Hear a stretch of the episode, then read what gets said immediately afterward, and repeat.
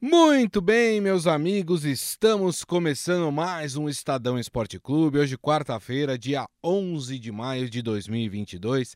Sejam todos muito bem-vindos aqui ao nosso programa e, claro, convido vocês a participar da nossa live nas mídias digitais do Estadão, Facebook, YouTube e também o Twitter. Hoje, alguns assuntos importantes para serem tratados aqui no programa nós vamos falar da convocação do técnico Tite para os amistosos de junho contra Japão e Coreia do Sul. Aí você me pergunta, ué, mas cadê a Argentina? É, o amistoso contra a Argentina foi desmarcado e agora a CBF procura um adversário africano para poder aí é, fazer esse, esse jogo que foi desmarcado com o Brasil. O jogo deve acontecer na Europa. Vamos falar também que a FIFA emitiu um comunicado que vai investigar aquela história que foi levantada pelo Chile de irregularidade de um jogador do Equador que teria falsificado aí certidão de nascimento, local de nascimento, enfim, uma confusão só, e isso poderia inclusive desclassificar o Equador para a Copa do Mundo, e quem ficaria com essa vaga, claro, seria o próprio Chile. Vamos falar também de Copa do Brasil, né? Já temos classificados para as oitavas de final e hoje Palmeiras e Corinthians jogam tentando também as suas classificações. E para conversar aqui conosco, analisar esses assuntos, está ele. Hoje a gente está combinando os dois de preto. Eu nunca sei se é preto ou azul que o Morelli tá, tá vestindo. Mas enfim, boa tarde, Robson Morelli. Boa tarde, Grisa. Boa tarde, amigos. Boa tarde a todos. Esse é um azul escuro, é um azul escuro. É azul de seleção brasileira. Tite não inventou, Tite não vai inventar. Chamou o Danilo é, como única novidade nessa lista e talvez como novidade é, na relação de toda a sua convocação recentemente, é, mas não vai sair disso. Rafael Veiga, Hulk, jogadores é, que tinham nome aí comentados, é, eles parecem estar fora da Copa. É claro que até a Copa do Catar tem contusão, tem, tem problemas é, de Covid, tem uma série de contratempos que pode é, é, ocasionar acarretar para algum jogador. Somente assim o Tite pode mudar essa relação final. Os nomes, os nomes monitorados são esses que a gente conhece. Não acredito em novidades, em novidades para a Copa do Mundo, dada essa penúltima convocação. Depois dessa, só a para a Copa do Mundo, Grisa. É, exatamente. A gente vai vai falar, a gente já vai abrir o programa, inclusive, falando sobre isso, né? Deixa eu dar o boa tarde aqui para a turma que vai chegando aqui na nossa live, Palma Polese, seu Hélio também aqui com a gente, o pessoal aos poucos vai chegando aqui no nosso programa. Bom, vamos falar então dessa convocação, né, do técnico Tite, lembrando, né, convocações é, que, que serão para os jogos disputados nos dias 2 e 6 de junho, é, respectivamente no dia 2 em Seul e dia 6 em Tóquio, em Seul contra a Coreia do Sul e em Tóquio contra o Japão, né? O Brasil teve uma novidade só nessa, nessa escalação, né?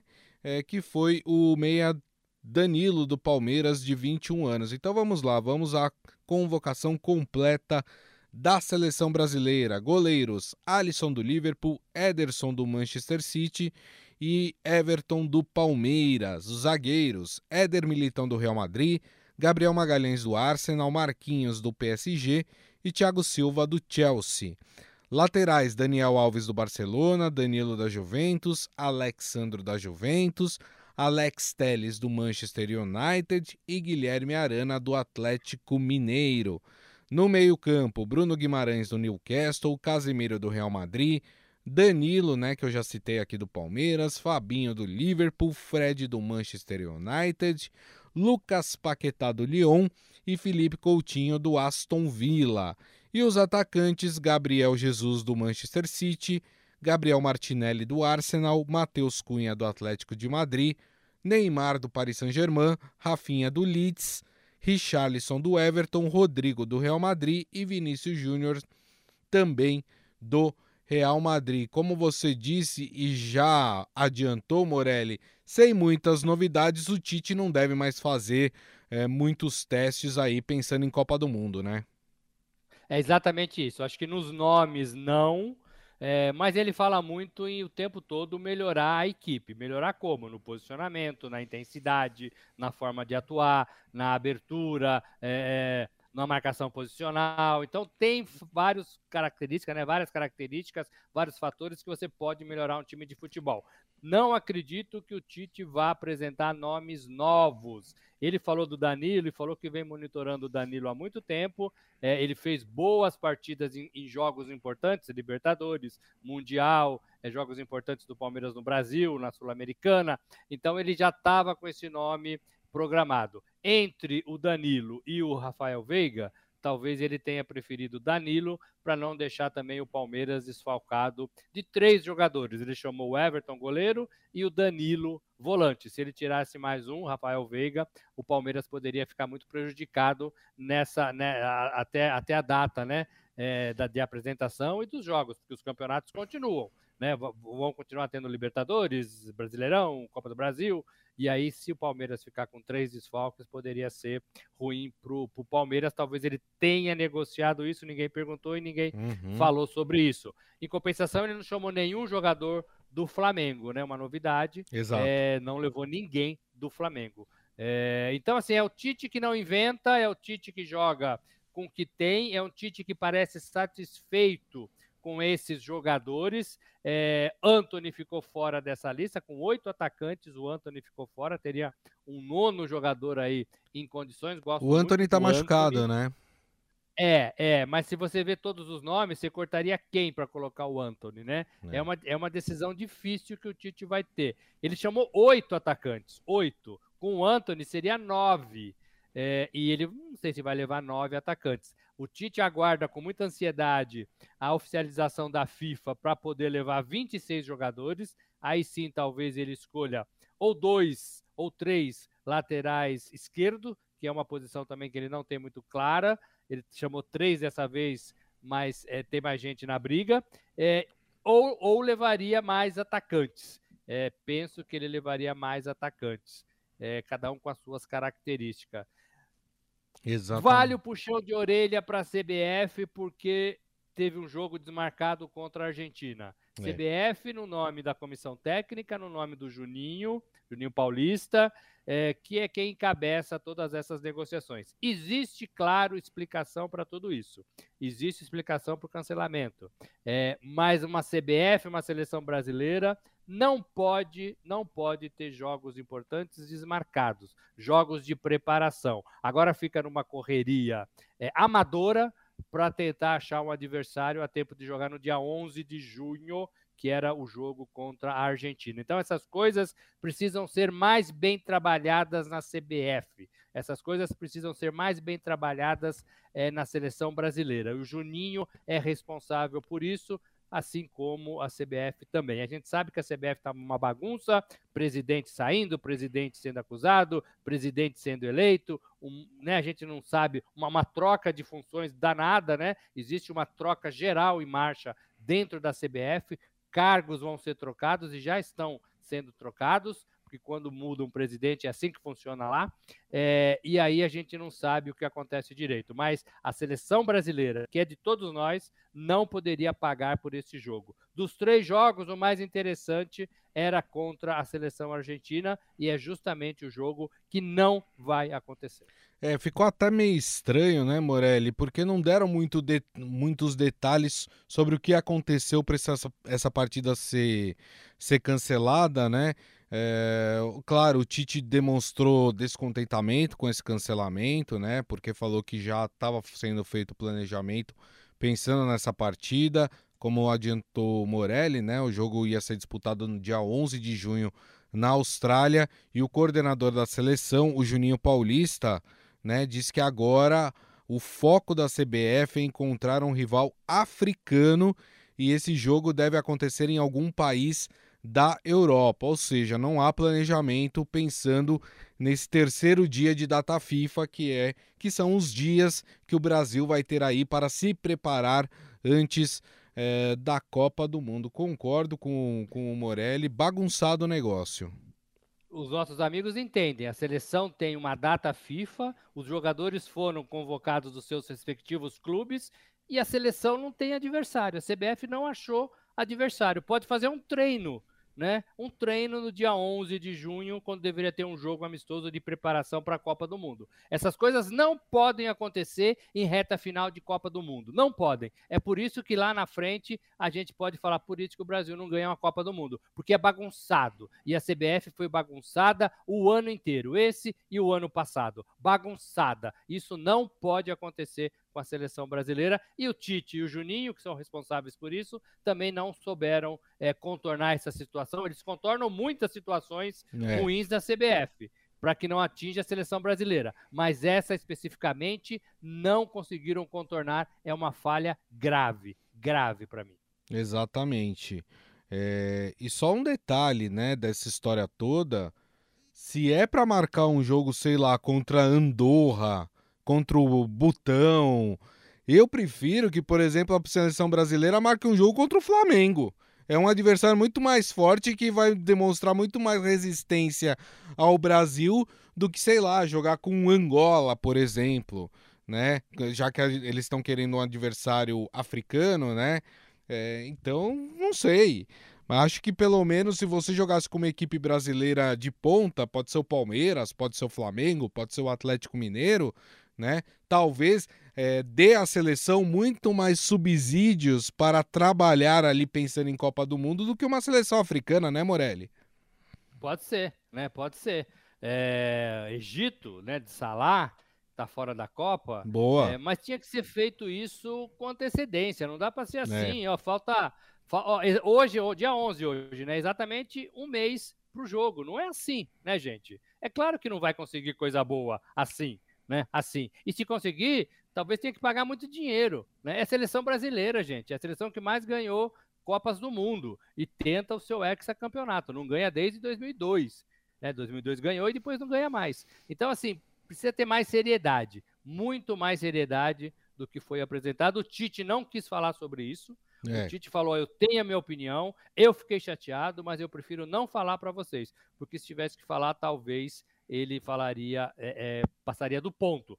Eu acho que em determinadas horas tem que passar do ponto. Também o Tite não vai sair da seleção e já falou que vai embora depois da Copa do Mundo. Ele tem que passar do ponto, sim. Não pode acontecer. Perfeito. Agora, para mim, ficou tarde demais. É isso aí. Muito bem.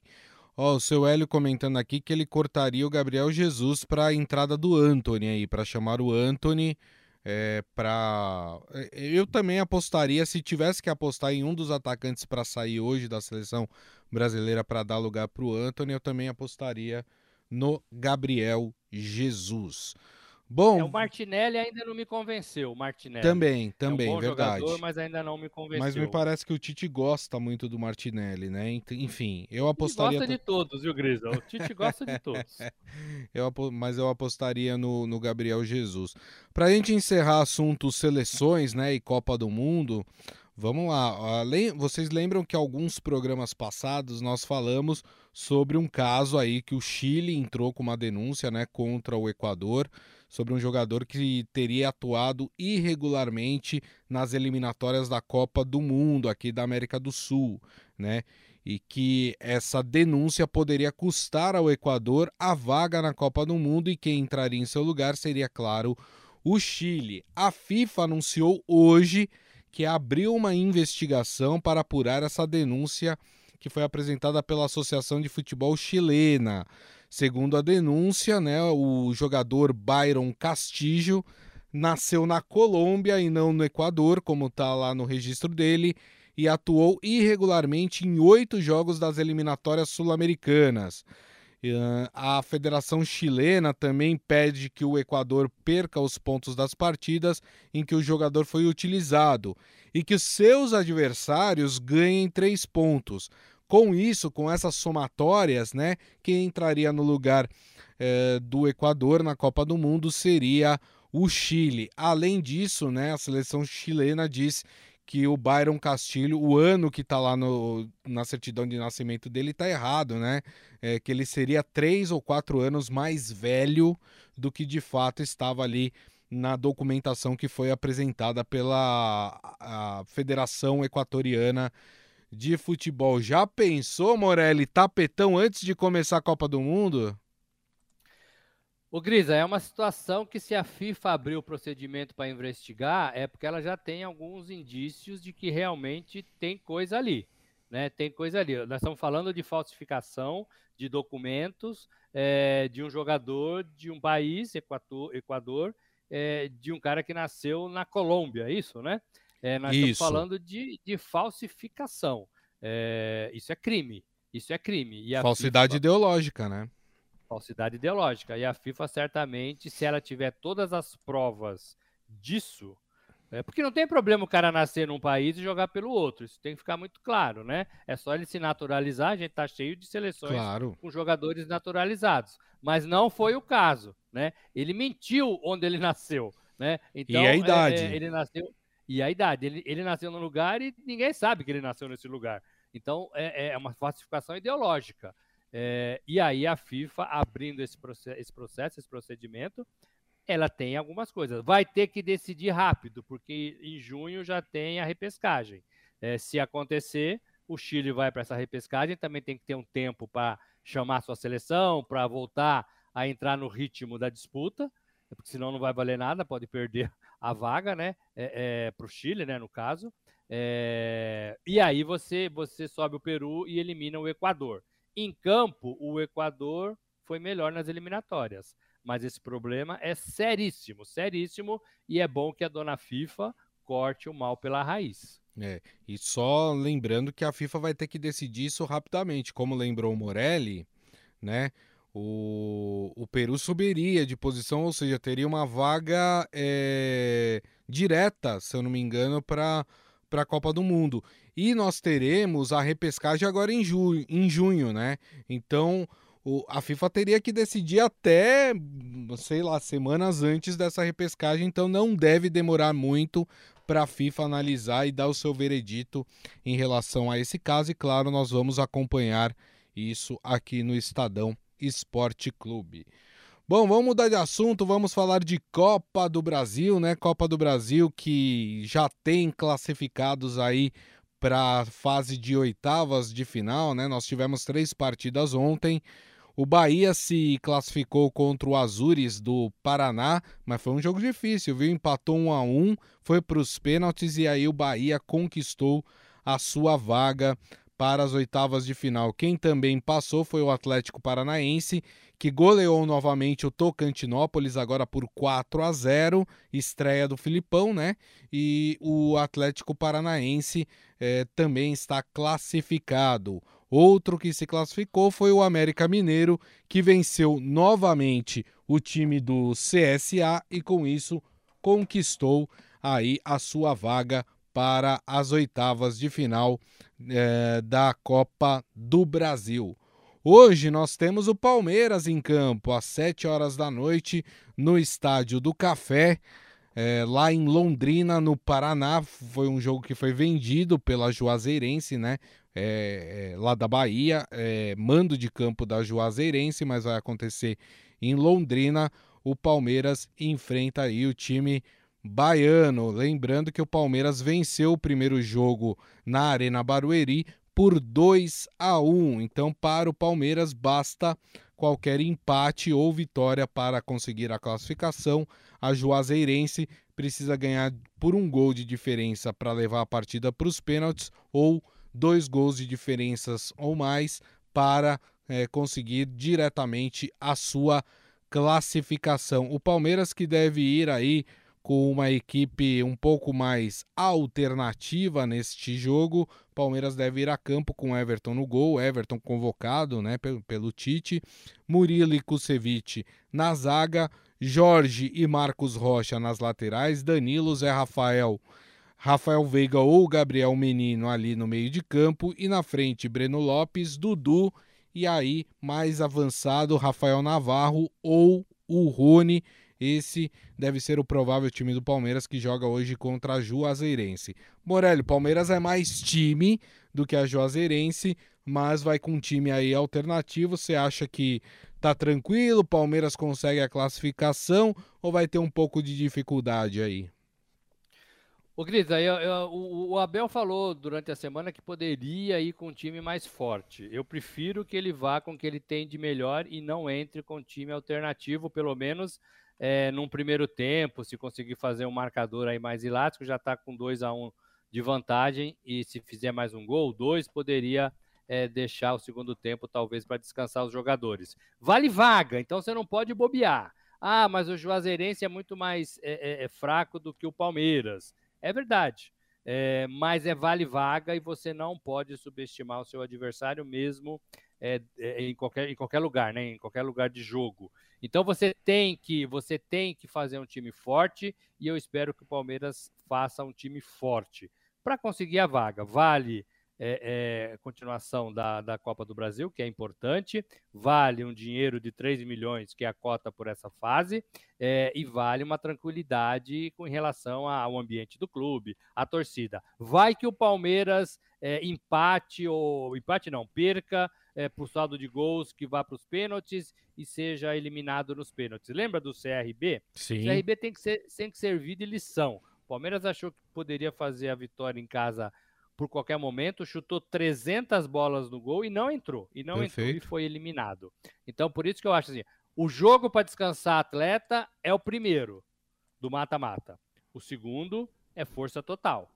É força total. O Palmeiras tem a vantagem, tem confiança, tem melhores jogadores. É, é, então, tudo isso tem que colocar ali no, no bojo, né? Mas, mas o Abel também tem que, tem que olhar para frente e falar, poxa, eu tenho que ganhar no Campeonato Brasileiro porque eu estou mal no Campeonato Brasileiro. Se eu jogar quarta, eu consigo jogar bem é, sábado, é, consegue, né? Então vamos tentar classificar. Eu sempre acho que jogo que vale tem que estar tá os melhores jogadores em campo. Eu acho que o Palmeiras ganha, ganha é de 3 a 0 da, do Juazeirense. 3 a 0 E tomara que entre com os principais jogadores. É. É, se entrar com os principais jogadores, acho que esse placar é bem possível do Morelli. Se entrar com um time misto, eu daria ali uns 2 a 0 para o Palmeiras, até 1 a 0 para o Palmeiras. Acho que mesmo assim o Palmeiras consegue, mesmo com um time alternativo, o Palmeiras consegue a classificação frente a Juazeirense. É, e só para quem está se perguntando, né? Ah, se o Palmeiras passar, quem o Palmeiras pega? Vale lembrar que na Copa do Brasil as oitavas de final são definidas por sorteio, né? Então não se sabe é, qual é o adversário é, do time nas oitavas de final, né? Mas claro que a gente sempre espera que as equipes mais fortes avancem para as oitavas de final e aí qualquer jogo é complicado, né? Por exemplo, ontem passou Bahia, Atlético Paranaense e América Mineiro. Qualquer um desses três é difícil jogar, né? Então, assim, é... hoje tem o Corinthians que a gente vai falar daqui a pouco, que pode passar, quer dizer, é difícil. Tem o Flamengo que joga hoje também, pode passar, complicadíssimo, né? Então não tem jogo fácil aí nas oitavas de final. Esse, ah, e só lembrando, esse jogo mais cedo, viu, Palmeirense? 7 horas da noite, esse jogo contra o time da Juazeirense, jogo que acontece em Londrina, como eu falei. Juazeirense vendeu seu mando de campo, a partida acontece lá no estádio do Café. Bom, quem joga mais tarde é o Corinthians. É, o Corinthians atua às nove e meia da noite na Neoquímica Arena, ou seja, no seu estádio, né, tentando aí a classificação frente à Portuguesa do Rio de Janeiro, né? A Portuguesa do Rio de Janeiro que foi recepcionada aqui em São Paulo pela Portuguesa, pela nossa portuguesinha, né? Os gajos se encontraram, né? E, e, e houve aí uma troca é, de gentilezas entre as duas portuguesas. Lembrando a primeira partida, né, lá, é, aliás, em Londrina foi a partida também, né, no Estádio do Café, mas com o mando da portuguesa do Rio de Janeiro. Partida terminou empatada em 1 a 1 Lembrando que qualquer empate, é, a partida vai para os pênaltis e vitória, claro, da equipe que vencer. A equipe que vencer estará na próxima fase Provável escalação do Corinthians. O Corinthians deve ir a campo com Cássio no gol, Raul Gustavo e João Vitor na zaga, Fábio Santos e Rafael Ramos nas laterais, Juliano, Michael, Cantijo ou Duqueiroz no meio de campo e na frente Adson, Gustavo Mosquito e Júnior Moraes. O, o, Corinthians aí com um time é, um tanto quanto alternativo, porque tem vários jogadores fora aí é, no departamento médico, né? Tem o Roger Guedes é, com inflamação no joelho, tem o Jô com dores no joelho, né?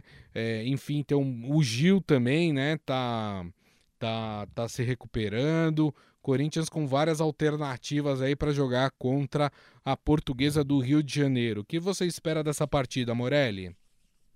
Como diz o seu Hélio, canjinha neles, né? Canjinha neles depois da partida, né? Faz uma partida e fica todo mundo com dolores, né? É um pouco é, a musculatura que não se recupera, o, o desgaste de uma intensidade de um jogo de 90 minutos. Canjinha nessa turma do Corinthians. Olha, é uma escalação que, se confirmar, bastante perigosa. Não é o time principal do Corinthians, está longe de ser o, o time principal. O Vitor Pereira deve ter informações de que ninguém pode jogar é, e por isso ele está fazendo essa escalação. Vamos esperar para confirmar é, se realmente é este o time. O Corinthians está numa situação mais difícil do que o Palmeiras, Verdade. apesar de jogar em casa diante da sua torcida, no seu estádio é, empatou em 1 a 1 então tem que ganhar a partida. Se não tiver gol, se tiver outro empate, pênaltis, e aí o risco é maior. É, tem a força da sua torcida, tem a camisa, mas precisa jogar. O primeiro jogo foi bastante complicado. É uma portuguesa do Rio bem organizada é, e uma portuguesa que, que fez gols no Corinthians, né? Fez um gol no Corinthians. Então é preciso ter atenção. Olha, é, eu não sei não, mas eu fico com o Corinthians 1 a 0 né, por toda a condição de, de maior time do Corinthians, mas vai ter que jogar bola, vai ter que jogar um pouquinho mais. E esses caras que estão entrando vão ter que, é, que responder à altura. Talvez ele tenha opções de segundo tempo para melhorar a equipe, mas geralmente não vira, né? Porque demora para esquentar, demora para entrar no ritmo. De, é, quando você já viu, já é 30 do segundo tempo. E aí a é. coisa fica mais. Né, aí já tem jogador caindo, jogador fazendo cera, né? Jogador reclamando com o juiz, aí aquela aquela, aquela paralisação que a gente está acostumado a ver no futebol brasileiro. Então é um Corinthians que precisa precisa abrir o olho. Vale também um dinheiro bom que o Corinthians não tem, 3 milhões de reais se passar de fase, e aí uma, uma continuação numa competição importante para o Corinthians. Olha só que legal se o Corinthians se classificar. Classificado para as oitavas da Copa do Brasil e liderando o Campeonato Brasileiro. Uhum. É uma condição legal pro, pro Corinthians, pro torcedor do Corinthians, para esse elenco do Corinthians. O problema são essas baixas, né? São essas, esse pessoal todo bom que está no departamento médico. A gente sabe que o Paulinho fez a cirurgia, não joga mais. Sim. Vai jogar seis meses, deve voltar só Exato. lá no final, se voltar se voltar este ano. Então, é, esses caras que estão aí um pouco mais velhos, o William, Renato Augusto, é, Giovanni, esses caras têm que mostrar serviço agora e tentar jogar mais do que uma partida por semana. É difícil, é difícil, mas talvez para esse jogo eu colocaria. Ô, Grisa, só queria falar uma coisa. Voltou nessa temporada essa coisa chata de vender mando de jogo. Isso uhum. tinha acabado do futebol brasileiro. É, para mim, isso não é legal. O, o adversário dos Palmeiras vendeu, né? É, é, e também o adversário do Corinthians vendeu. Isso. É, eu sei que eles precisam de dinheiro, mas eles precisam encontrar uma outra saída. Esportivamente, isso não é legal. Né? Esportivamente, em Londrina vai ter mais torcedor do Palmeiras do que é, do Juazeirense. Então não é Até legal. Até por isso que foi é vendido, legal, né? É, não é legal vender mando de jogo. O, o, clube que entra na competição como Copa do Brasil, qualquer outra, tem que ter o seu estádio em condições legais de partida. Se ele não consegue fazer isso financeiramente, a federação, via CBF, tem que ajudá-lo a reformar o gramado, a melhorar a qualidade do seu estádio, a ampliar, se for o caso, para número de torcedores, e ele tem que fazer promoções ali para tentar arrecadar o seu dinheiro dentro da sua casa. Também não é legal para o torcedor que acompanha o Juazeirense, que acompanha a Portuguesa do Rio, e na hora do bem bom, do filé, de ter um, um, grande jogando na sua, no seu campo, ele vende o mando de jogo e o torcedor ali do bairro não vai. né? Perfeito. Torcedor da Vila é, não vai. Então, para mim, isso é ruim. É muito ruim isso. É isso aí. Muito bem. Deixa eu mandar um abraço aqui pro Leandro, né? Que mandou um coé pra gente aí. Grande abraço para você, Leandro. É, hoje teremos outros jogos aí pela Copa do Brasil, né? O Cuiabá enfrenta o Atlético Goianiense na Arena Pantanal às 10 horas da noite. O primeiro jogo foi 1 a 1. O Ceará pega a, o Mineiro Tombense, jogo que acontece às 7 da noite no Castelão. O primeiro jogo em Minas foi 2 a 0 para o Ceará. Temos também Vila Nova e Fluminense no Serra Dourada às nove e meia da noite. Primeira partida no Maracanã, 3 a 2 para o Vila Nova. O Fluminense é, virou no final da partida esse jogo, jogo complicado aí para o time do Fluminense. E além dessas partidas, nós temos ainda também Flamengo e Altos do Piauí. Jogo que acontece lá no Raulino de Oliveira. Raulino de Oliveira é o estádio do Bangu, né? Lá no, no Rio de Janeiro ou do Madureira? E agora eu me confundi. Eu vou, vou buscar aqui, mas eu acho que é o estádio do, do Bangu, Raulino de Oliveira. O primeiro jogo lá no Piauí foi 2 a 1 para o time do Flamengo. Então essas são as partidas aí que que aliás é, é, não é nem do Bangu e nem do Madureira, é do Volta Redonda. Eu ia falar Volta Redonda. Você vê como eu tô bem, hein? Conhecendo bastante os estádios. Então, o estádio do Volta Redonda aí. Então, essas são as partidas aí para a Copa do Brasil de hoje. Para você passa passa Flamengo, passa é, deixa eu pegar aqui, Ceará, passa quem mais aí, Morelli? Atlético Goianiense ou Cuiabá? É, eu acho que esses jogos são mais equilibrados, né? Não saberia afirmar com, tanta, com tanto favoritismo um desses confrontos. Agora, o Flamengo tem a obrigação de passar do alto do Piauí no jogo da volta. Ganhou de 2 a 1 um, a mesma situação do Palmeiras, tem o placar a seu, a seu favor. É, e vai e vai enfrentar uma equipe teoricamente muito mais fraca problema do Flamengo é que ele está vivendo altos e baixos. O problema do Flamengo é aquela confusão toda. Mais baixos do que alto, né, Morelli? Exatamente, que a gente acompanhou é, de perto envolvendo o Jorge Jesus, o Paulo Souza, e Isso. parte da torcida está começando a torcer o nariz para o Paulo Souza, que já estava um pouco assim, né? Já existia um pouco de cobrança em relação ao seu trabalho, mas com aquele episódio do, do Jesus talvez tenha acentuado essa cobrança. E aí começa, ó, se não ganhar, ó, se perder, né? É, e o Jesus foi embora para Portugal e falou que não vem mais para o Brasil enquanto não tiver uma proposta oficial. É, então, assim, é, é, um Flamengo que precisa se provar. Essa temporada tem sido muito complicada para o Flamengo. Ele faz algumas boas partidas, ele faz é, partidas ruins. Ele está mal também na, no Campeonato Brasileiro, a exemplo do Palmeiras. Os dois eram cantados para estar lá em cima da tabela, passaram cinco rodadas e eles estão ali é, da fase intermediária ali para baixo. Então precisa reagir também no Campeonato Brasileiro. Então é um Flamengo é, que tem que, se, tem que se acertar.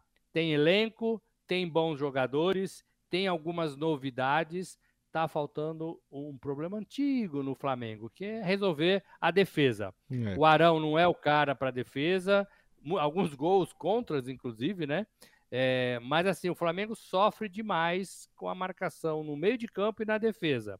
É, e aí, isso o Paulo Souza precisa e já deu tempo para ele resolver. E nem acho que é jogador, hein? Nem acho que seja falta de jogador. Eu acho que tem mais a ver ali com esquema tático, com mais atenção, é, com coberturas é, bem feitas e bem ensaiadas, é, para o Flamengo voltar a ser o Flamengo que todo mundo espera, sobretudo a sua torcida, nesta temporada. Ainda está longe, está longe de ser aquele Flamengo. É isso aí. Bom, turma, e assim nós encerramos o Estadão Esporte Clube de hoje, agradecendo mais uma vez Robson Morelli. Obrigado, viu, Morelli? Até amanhã. Valeu, Gris, um abraço a todos. Amanhã tem mais. É isso aí. E claro, agradecendo a todos vocês que estiveram conosco, meu muito obrigado. Lembrando que daqui a pouco tem podcast, vocês podem ouvir ou baixar pelo aplicativo de streaming da sua preferência. E amanhã, uma da tarde, estamos de volta com a nossa live nas mídias digitais do Estadão: Facebook, YouTube e também o Twitter. Turma, Excelente quarta-feira para todos e nos vemos amanhã. Grande abraço. Tchau.